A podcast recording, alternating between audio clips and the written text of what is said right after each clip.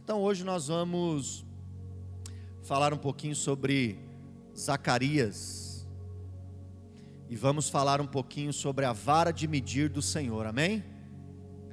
Glória a Deus. Louvado seja o nome do Senhor Jesus. Zacarias capítulo 2, verso de número 1. Zacarias 2, verso de número 1.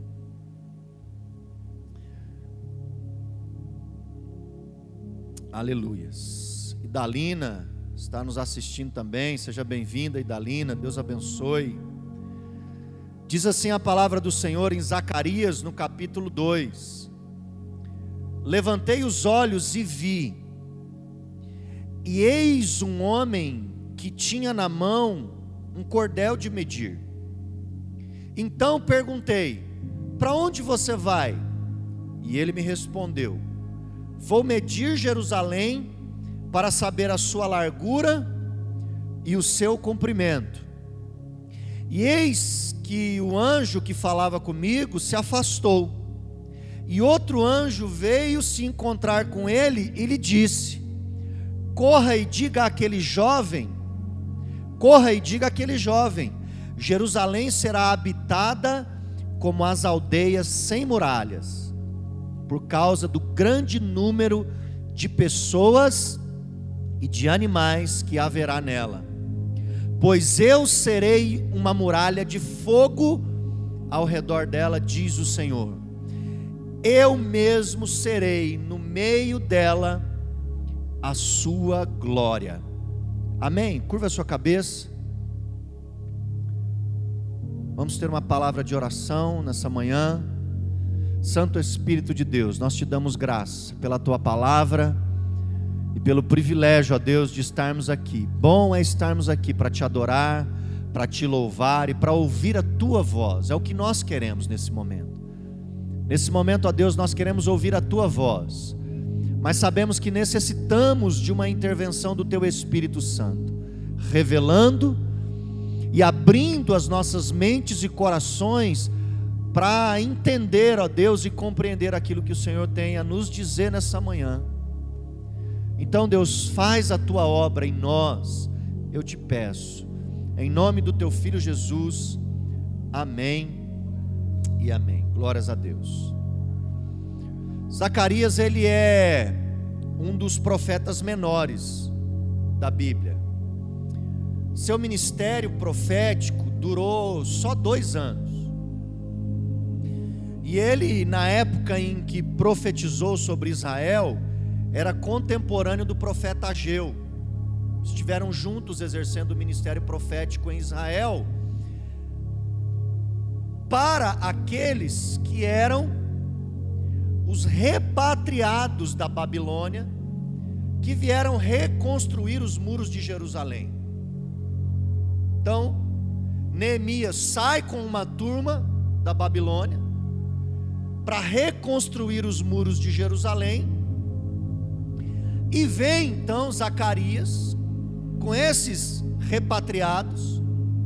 E Zacarias é um dos profetas que Deus vai usar para encorajar o seu povo e para profetizar é, em meio a esse trabalho de restauração.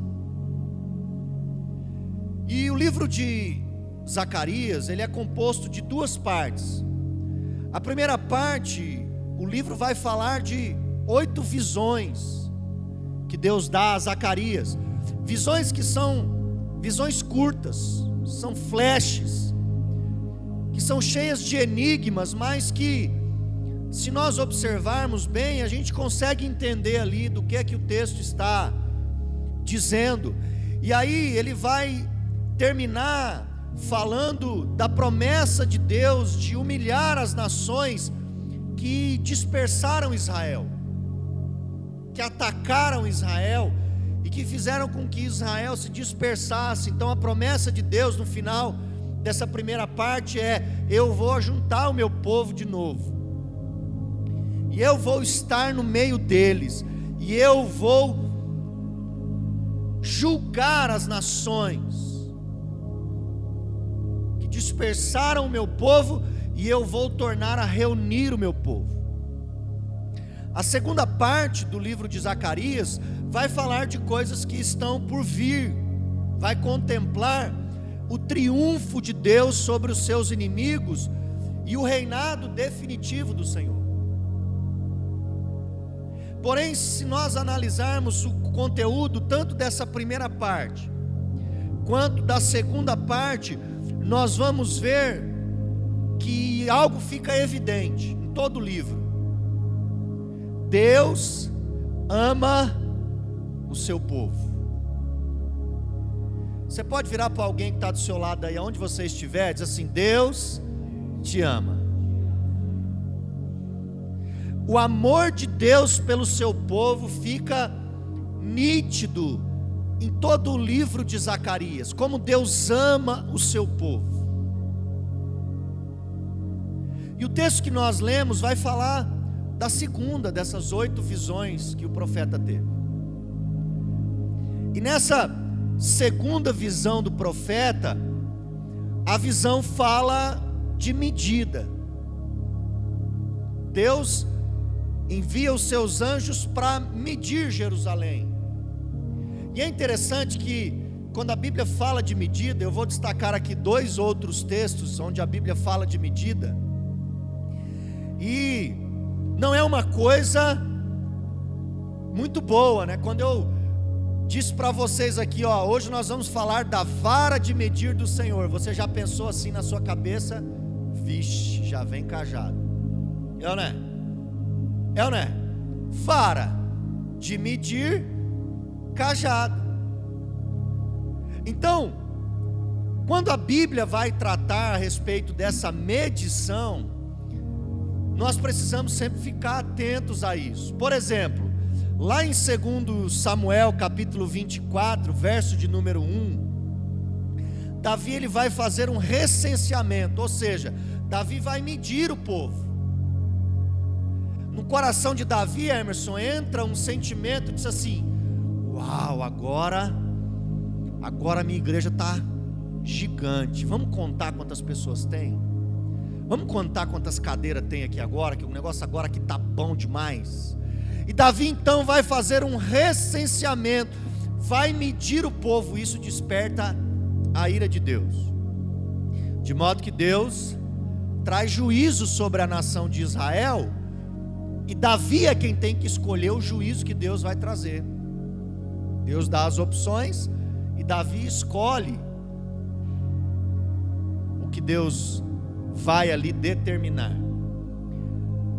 Então nós temos uma experiência ruim com relação à medida. Segundo texto é Daniel no capítulo 5, que vai falar do rei Belsazar, do banquete do rei Belsazar, aonde ele está ali banqueteando com os seus amigos, pessoas ali próximas, e ele está naquele banquete usando os utensílios do templo sagrado do Senhor.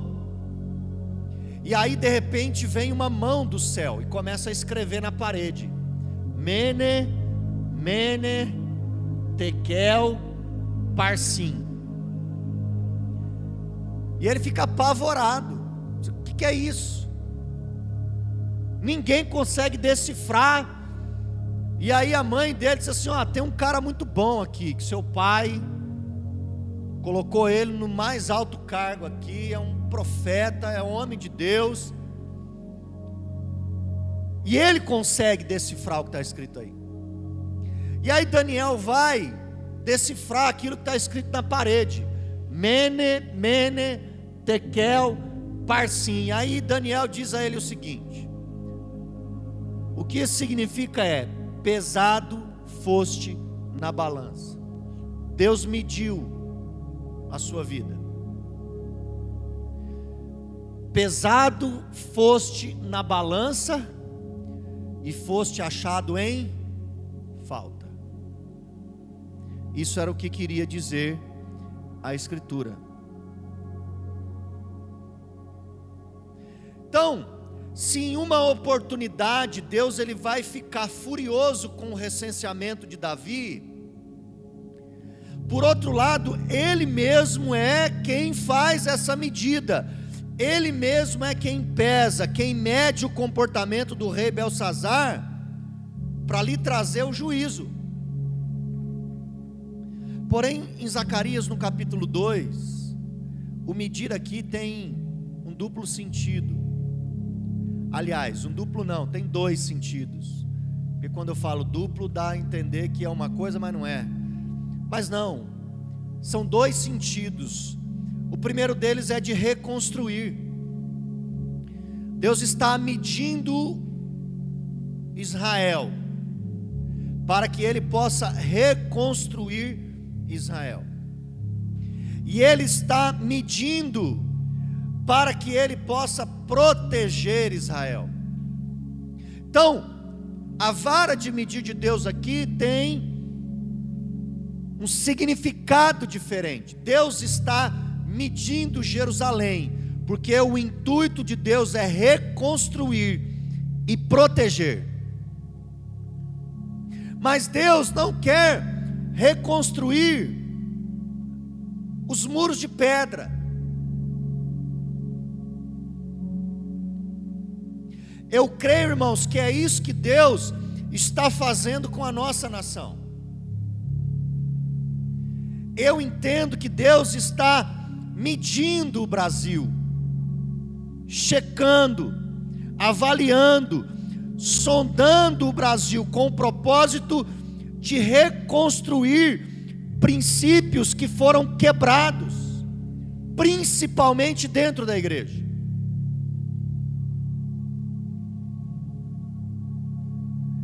Então Deus ele está nesse momento medindo a nossa nação, para que ele possa reconstruir alguns princípios do povo de Deus, do seu povo, da sua igreja, que ao longo dos anos se perdeu, se quebrou, porque Deus quer gerar na nossa nação um ambiente de proteção Deus quer gerar na nossa nação um ambiente seguro. Deus está fazendo um balanço. E balanço, Hermes, não se faz toda hora. É não é? Quem já trabalhou com contabilidade aí sabe que o balanço de uma empresa é apresentado uma vez por ano. Balanço não se fica fazendo toda hora. O que você faz toda hora é o DRE. Para você saber ali como está a saúde financeira da tua empresa. Mas o balanço é coisa que você vai fazer uma vez por ano. Porque ali vai estar demonstrado todo o todo da empresa, o patrimônio, o lucro se teve, o prejuízo. Mas o que você faz mensalmente, cotidianamente, é a demonstração dos resultados, para que você saiba se você está ganhando dinheiro com aquele negócio ou se você está perdendo, ou trocando. Então, essas coisas que nós estamos vivendo hoje, elas não são toda hora, não acontecem em todo momento, é ou não é? Isso não é constantemente, não povo ficou 70 anos em cativeiro, até se levantar um rei, que movido por Deus permitiu que Neemias viesse reconstruir Jerusalém. E nesse momento de reconstrução, Deus vai e passa a vara de medir. E Deus está passando a vara de medir para quê? Deus está passando a vara de medir para reconstruir e para proteger o seu povo. Então, irmãos, o intuito não é ficar contando as coisas enquanto se trabalha. Enquanto nós colocamos a mão no arado, não dá para ficar olhando para trás. Por que, que Davi foi condenado pela sua atitude de recensear o povo? Porque parou o trabalho, parou a guerra, parou o que tinha que fazer, para se gabar daquilo que tinha.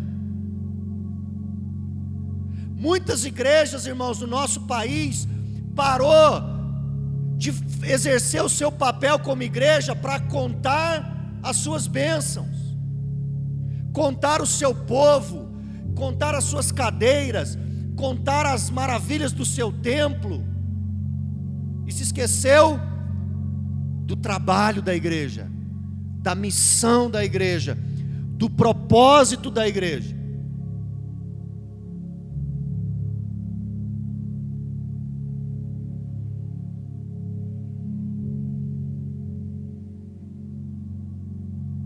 O que nós precisamos fazer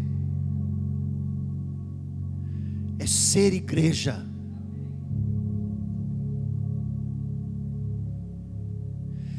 Quando nós formos igreja, quando chegar o momento de nós fazermos o nosso balanço, nós vamos nos surpreender.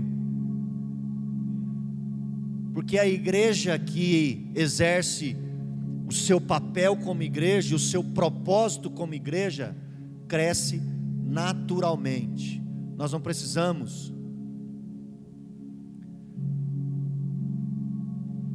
Nós não precisamos ficar contabilizando toda semana. Não, é natural, é um organismo que cresce, são as células que crescem, é o povo que cresce porque o organismo, o corpo é saudável. Querido, você sabe quem o coronavírus está matando? quem o corpo não é saudável. Porque quando o corpo não é saudável, todo inimigo encontra facilidades para destruir. Agora no corpo que é saudável, o vírus ele não se desenvolve, sabe por quê? Porque os anticorpos já mata na hora, quando se levanta já morre.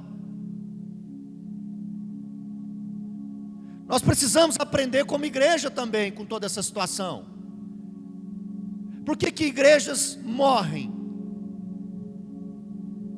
Porque estão fracas no seu corpo, na sua comunhão, na sua missão, na sua identidade.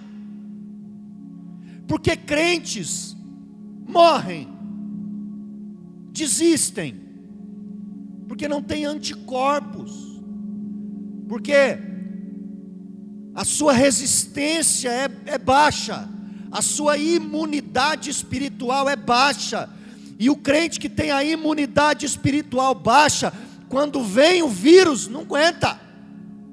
O vírus do pecado, irmãos, mata, assim como o Covid-19.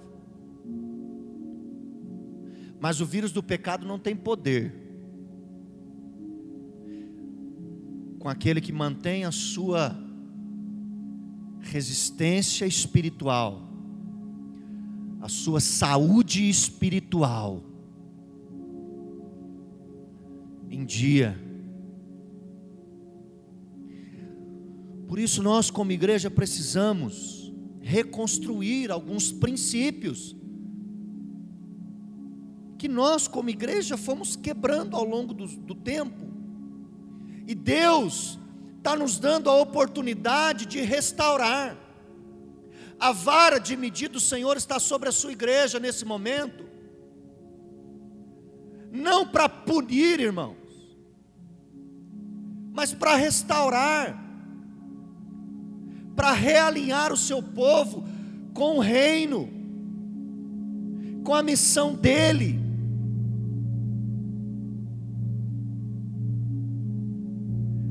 vinde e voltemos ao Senhor.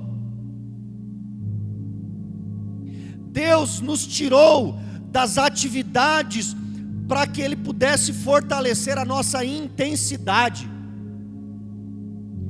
Deus, Kaique, nos tirou das nossas atividades para que Ele pudesse fortalecer em nós a intensidade. Fazemos muito, mais somos superficiais no muito que fazemos e por isso os resultados são poucos. Fazemos muito, ganhamos muitas almas, Emerson, mas não temos condição de cuidar delas de forma que elas sejam cristãos, não só nominal, mas cristãos de fato, que sejam discipulados, que sejam ensinados, que sejam preparados para dar bons frutos. E aí os nossos resultados são poucos, nós somos, sei lá, metade de cristãos na nossa nação, mas o sal é insípido. Porque nós não vemos diferença de fato de uma igreja atuante, de uma igreja santa, de uma igreja poderosa, de uma igreja que é o reflexo de Deus na terra.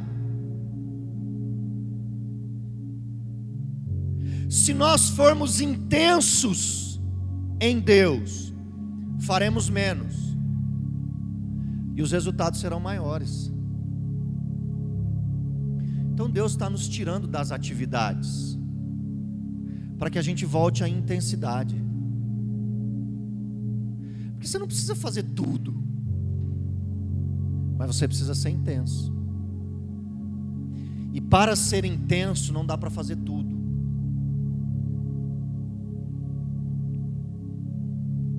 Tem uma frase, eu procurei ontem à noite, que eu queria dizê-la certinho. Eu lembro que eu li em algum lugar, ou li em algum livro, eu não lembro. Eu acho que eu li em algum livro, por isso que eu devo não ter achado na internet. Esse livro que eu li, ele dizia assim: talvez não está exatamente ali, mas eu, eu quero que você pegue o sentido do que eu quero dizer aqui. O livro dizia assim: Pedro orou algumas semanas, pregou por uma hora, cinco mil almas se converteram. Hoje, nós oramos cinco minutos, pregamos meses para uma alma se converter.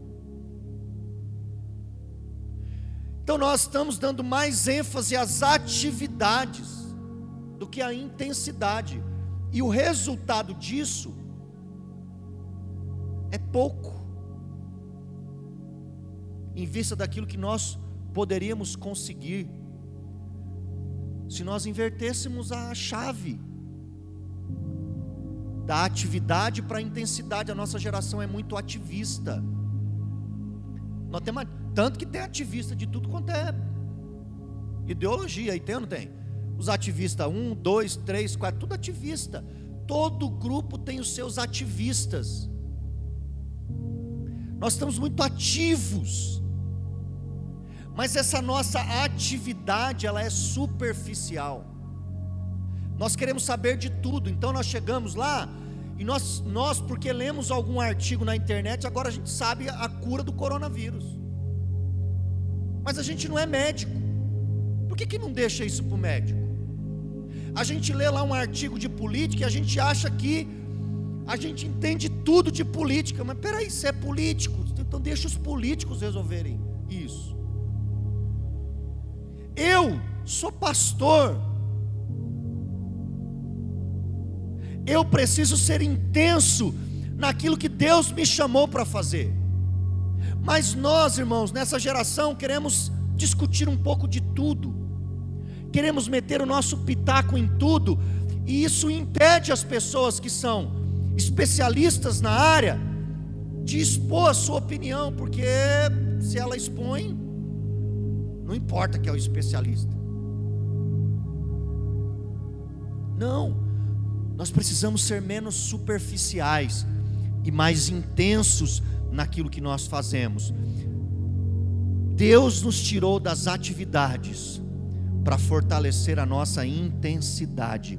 Deus está medindo com a sua linha de medir, e uma das coisas que Ele está observando é como nós temos conduzido as nossas vidas. Como eu e você temos conduzido a nossa vida? Qual é a lente pela qual nós estamos olhando a nossa vida? Porque em tempos de pandemia, aquilo que você alimentou é aquilo que você vai temer em tempos de crise. Se a sua vida ela é medida pela diversão, pela bagunça, pela bebida, pela balada, pelos amigos, perdeu o sentido agora, porque não tem nenhuma boate aberta. Os bares estão fechados. Vai viver do quê? Encher a cara dentro de casa e chorar. Porque não pode ver os amigos, porque não pode sair com os amigos, porque não pode fazer isso, não pode fazer aquilo. Se a nossa vida ela é medida pelo dinheiro, certamente muitos podem estar perdendo sono por causa disso. Porque nós vivemos incertezas financeiras. Até o que acha que está mais seguro está preocupado. Até o que acha que está mais tranquilo está preocupado. Porque o cenário é incerto. Então, se é por isso que você mede a sua vida, certamente hoje você está perdendo o seu sono. Se você mede a sua vida pela sua saúde, preocupado com a saúde, com a estética, com isso, com aquilo, com aquilo, com aquilo, aparência, está se preparando para quem vê agora, se não dá para sair de casa. Está preocupado com a saúde, então você está em casa cheio de medo, por quê? porque todos nós estamos sujeitos, a nossa saúde está correndo risco. Agora, queridos, eu quero te dizer uma coisa: se a sua vida estiver sendo investida no avanço do reino de Deus, fique tranquilo. Pode ficar tranquilo, porque o Senhor está estabelecendo um ambiente seguro para você, em meio à crise financeira, em meio à crise de saúde, em meio à crise política, em meio a tudo que você pode imaginar. Se você está trabalhando para que o reino de Deus avance, fique tranquilo, porque Deus está criando um ambiente seguro para você. Sabe o que eu entendo que é mais precioso, irmãos, desse Brasil, dessa nação que Deus está criando, é que ela é uma nação, hermanos, que não tem muros. Se você olha esse texto, o texto vai dizer que a Jerusalém que Deus está criando, medindo, ela não terá muros físicos.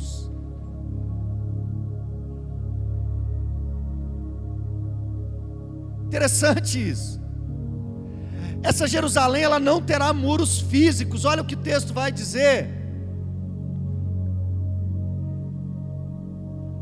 No verso de número 4: Corra e diga àqueles jovens: Jerusalém será habitada como uma aldeia sem muralhas. E por que que isso vai acontecer, irmãos? Por que, que Deus está estabelecendo uma nação onde não vai ter muros? Porque será um lugar onde Deus por meio da sua igreja, vai acolher a todos. Nós não vamos ser um povo religioso que segrega as pessoas, mas nós vamos ser um povo cristão que acolhe e abençoa elas, e ajuda elas a caminhar e serem transformadas pelo próprio Espírito Santo de Deus. Não haverá muros entre as denominações, uma lutando contra a outra, competindo contra a outra. O Brasil que Deus está preparando e Ele quer reconstruir é um Brasil que não há muros. Um reino, um Deus, um só povo, uma só nação e um povo que abre o seu coração para incluir quem quer que seja. Pode incluir o drogado, pode incluir o homossexual, pode incluir o adepto de seita. É uma igreja que abre as suas portas e é uma igreja que acolhe, não importa quem. Uma igreja sem muros, sem barreiras que impedem as pessoas de chegar até ela.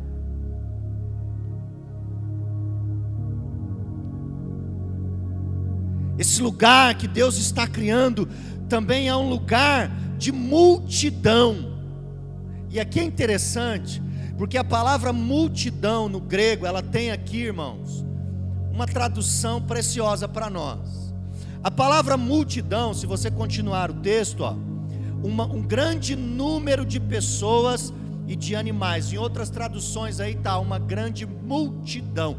E essa palavra multidão, na minha versão aqui está número, lá do verso 4, ela vai falar de abundância e de grandeza. A nação que Deus está preparando para nós é uma nação de abundância, é uma nação grande no mundo espiritual, não grande em território ou só em riquezas, mas é grande espiritualmente. Uma nação de multidão, uma nação de abundância, uma nação de grandeza, uma nação fértil no envio de missionários, uma nação fértil no levantar de novos líderes, uma nação fértil em obreiros apaixonados pelo reino de Deus. Essa é a nação que Deus está estabelecendo, sem muros. Sabe o muro que Deus está falando que essa nação vai ter? É um muro de fogo. Porque os muros físicos não serão mais necessários, a guerra acabou, a competição acabou, a dor acabou, o medo acabou, porque agora é o Senhor o nosso muro, o Senhor é a nossa segurança, o Senhor é o nosso escudo e a nossa fortaleza, aleluias. O conflito passará, o medo passará, e o nosso muro será a muralha de fogo do Senhor, o Senhor será a nossa proteção, o Senhor será aquele que vai nos proteger com a sua forte mão. E o texto encerra dizendo o seguinte: E eu serei no meio dela, dessa nação, a sua glória coisa maravilhosa. E eu, o Senhor, serei no meio dessa nação a sua glória. Assim como o povo de Israel era conduzido no deserto pela glória de Deus, uma nuvem fazendo sombra pela manhã no sol escaldante. Lá fora está sol. O fogo está comendo firme lá. Mas há uma coluna de nuvem, fazendo sombra para essa nação. À noite o frio vem.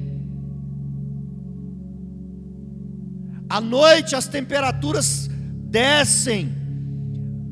Mas a glória de Deus traz sobre essa nação uma coluna de fogo para aquecer o seu povo, para proteger o seu povo do frio. Eu, o Senhor, serei no meio dessa nação a sua glória. Assim será o Senhor com o seu povo na nossa nação. A glória do Senhor vai encher o Brasil. Os nossos jovens terão visões, os nossos velhos terão sonhos e os nossos filhos e filhas profetizarão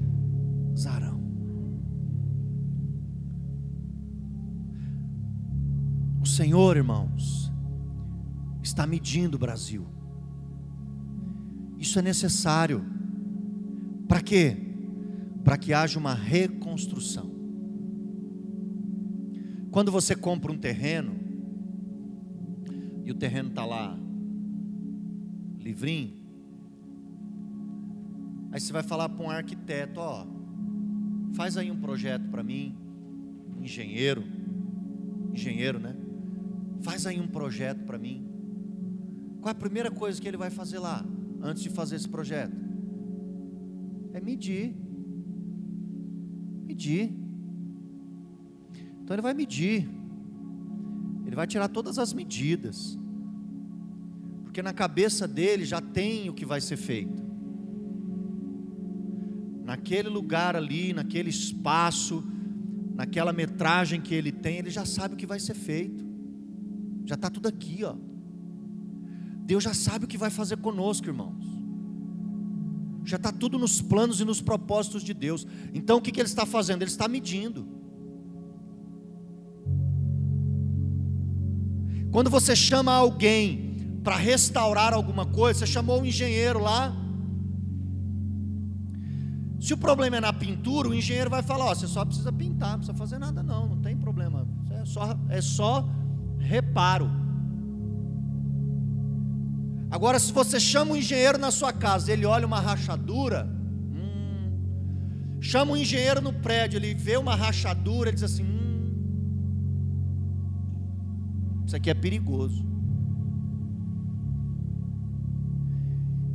E Deus, irmãos, está medindo o Brasil. E eu creio que Deus encontrou algumas dessas rachaduras. Mas o Senhor, Ele quer nos conduzir de volta. Talvez é, agora aqui, trazendo para um, uma aplicação pessoal, talvez essa pandemia, essa situação que nós estamos enfrentando, revelou para nós alguns trincos, algumas rachaduras, Mas a boa notícia nessa manhã é que Deus não quer destruir para fazer de novo. Irmãos, Deus fez uma obra linda no Brasil há tempos atrás. O que Ele quer é re restaurar. O que Ele quer é fechar as brechas que nós, como igreja, damos.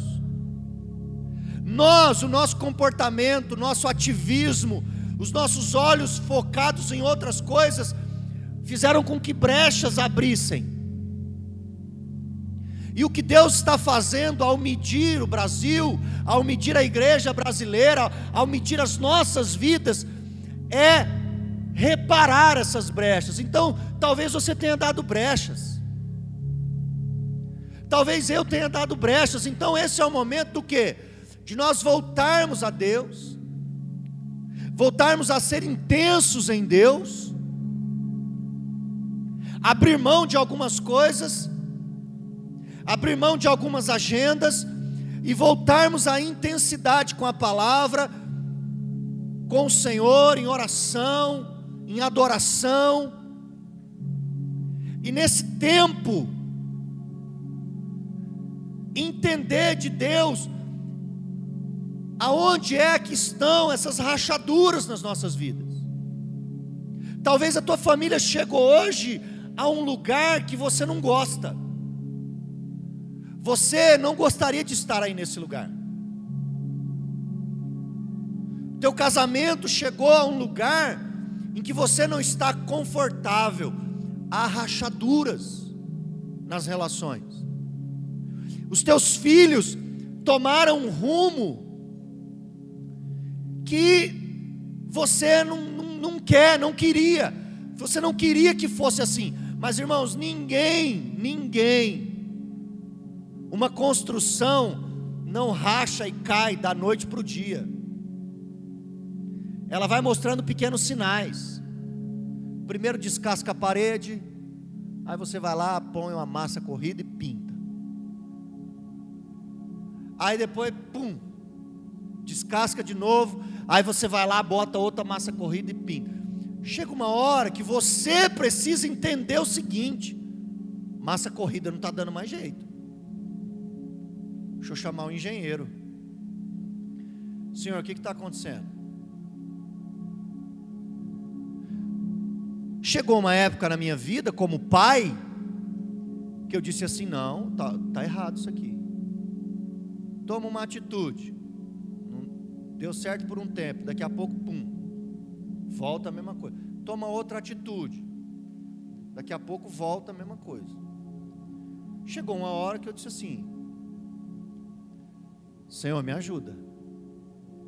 Eu estou precisando de ouvir o Senhor para saber como é que eu vou conduzir esse negócio. Que do jeito que está, está tá ruim. Não dá não.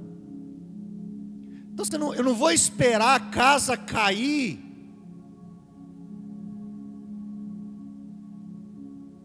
Para eu poder agir. E depois que a casa cai, irmão, só sobra entulho. Serve para nada. Então vamos agir enquanto a casa ainda está de pé. A igreja do Senhor Jesus ainda está de pé.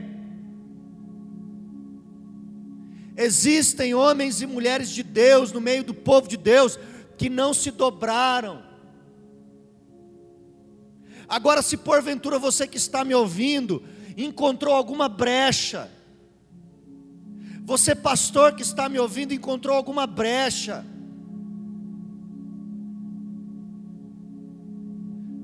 chame um engenheiro, convide um engenheiro para o teu quarto. E no teu quarto diga assim: Senhor, me ajuda. Porque isso daqui está fora da ordem. Senhor, me ajuda.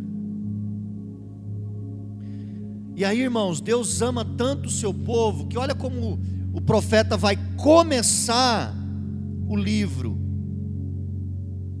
Ele vai começar o livro lá a partir do verso de número 3, para nós encerrarmos ele vai dizer o seguinte: ele vai dizer, isso é o Senhor dizendo por meio do profeta, portanto, diga-lhes, assim diz o Senhor dos Exércitos: voltem para mim, diz o Senhor dos Exércitos, e eu voltarei para vocês, diz o Senhor dos Exércitos. Não sejam como seus pais, quando os primeiros profetas clamavam, Assim diz o Senhor dos Exércitos: convertam dos seus maus caminhos e das suas obras más. Eles não ouviram e nem deram atenção, diz o Senhor. Os pais de vocês, aonde estão? Os profetas, será que ainda estão vivos? E não é fato que as minhas palavras e os meus estatutos que eu prescrevi aos profetas meus servos alcançaram os pais de vocês? Sim, eles se arrependeram e disseram, como o Senhor dos Exércitos tinha intenção de nos tratar, segundo os nossos caminhos e segundo as nossas obras, assim Ele nos tratou. Voltemos ao Senhor, irmãos. Deus está medindo a nossa nação, está medindo a sua igreja está medindo o seu povo. Nós precisamos estar ligados em tudo isso. Porque se nós não estivermos conectados com Deus, dificilmente iremos encontrar qualquer brecha, porque a nossa justiça vai trazer para nós uma falsa sensação de que está tudo bem. Mas quando nós temos um encontro intenso com Ele, não há como olhar as brechas e fingir que não viu, porque Ele vai escancarar. É o Espírito quem convence. Não adianta você perguntar para o seu irmão: você acha que a minha vida está bagunçada? Às vezes o seu irmão vai falar para você: Não, eu acho que você é santo, eu acho que você está bom. Tá bom, tá bom. Não, irmãos, quando você fala com o Espírito Santo de Deus, o Espírito Santo de Deus vai esclarecer a tua mente, vai revelar as brechas, os lugares que precisam de, re, de reconstrução e os lugares que precisam de correção simplesmente. O Espírito de Deus vai fazer isso. Por isso nós precisamos ter mais intensidade nesses dias e menos atividade.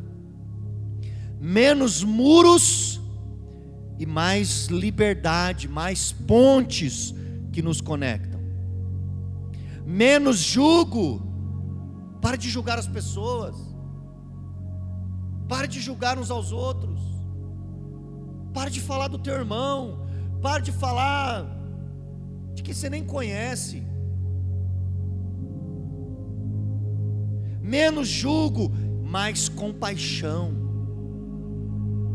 Menos religião, mais cristianismo, mais amor. E nós certamente habitaremos um Brasil mais justo, um ambiente mais seguro, um ambiente mais saudável, onde as pessoas vão poder se achegar, sem medo, sem preconceitos. Nós, como igreja, precisamos criar esse ambiente. Irmãos, preste atenção. Esse ambiente não é os governos que criam. Quando nós temos alguém justo sobre o nosso país, isso é um ótimo indício, começo. Mas é o corpo de Cristo que cria esse ambiente, aonde os mais fortes se relacionam com os mais fracos, sem oprimi-los, aonde os mais fracos se relacionam com os mais fortes sem invejá-los. Porque o Espírito de Deus move o coração do forte para o fraco e do fraco para o forte. Uma nação que não tem muros, não tem barreiras para as relações. Nós nos relacionamos, nos amamos, julgamos o nosso irmão superior a nós. Essa é a nação que Deus deseja estabelecer. Esse é um ambiente Deus deseja estabelecer no meio do Brasil. E nós, como igreja, precisamos nos unir, porque esse ambiente vai partir do povo de Deus, não do governo A ou B, não da instituição A ou B, mas da igreja do Senhor viva, poderosa, transformadora, salvadora Então, vamos voltar ao Senhor, amém? Vamos voltar à Sua palavra. Aleluia. Curva a sua cabeça, vamos orar. Querido Pai, te dou graça, Senhor, pela tua bondade, pelo teu amor. Como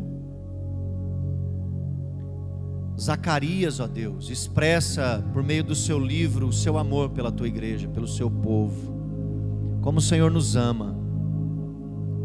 E eu sei, Senhor, que esse momento na nossa nação, para a igreja do Brasil, é um momento de reflexão, é um momento de parar com atividades, não para descobrir outras atividades dentro de casa, não mas é o momento de nós pararmos algumas atividades para desfrutarmos de intensidade com o Senhor.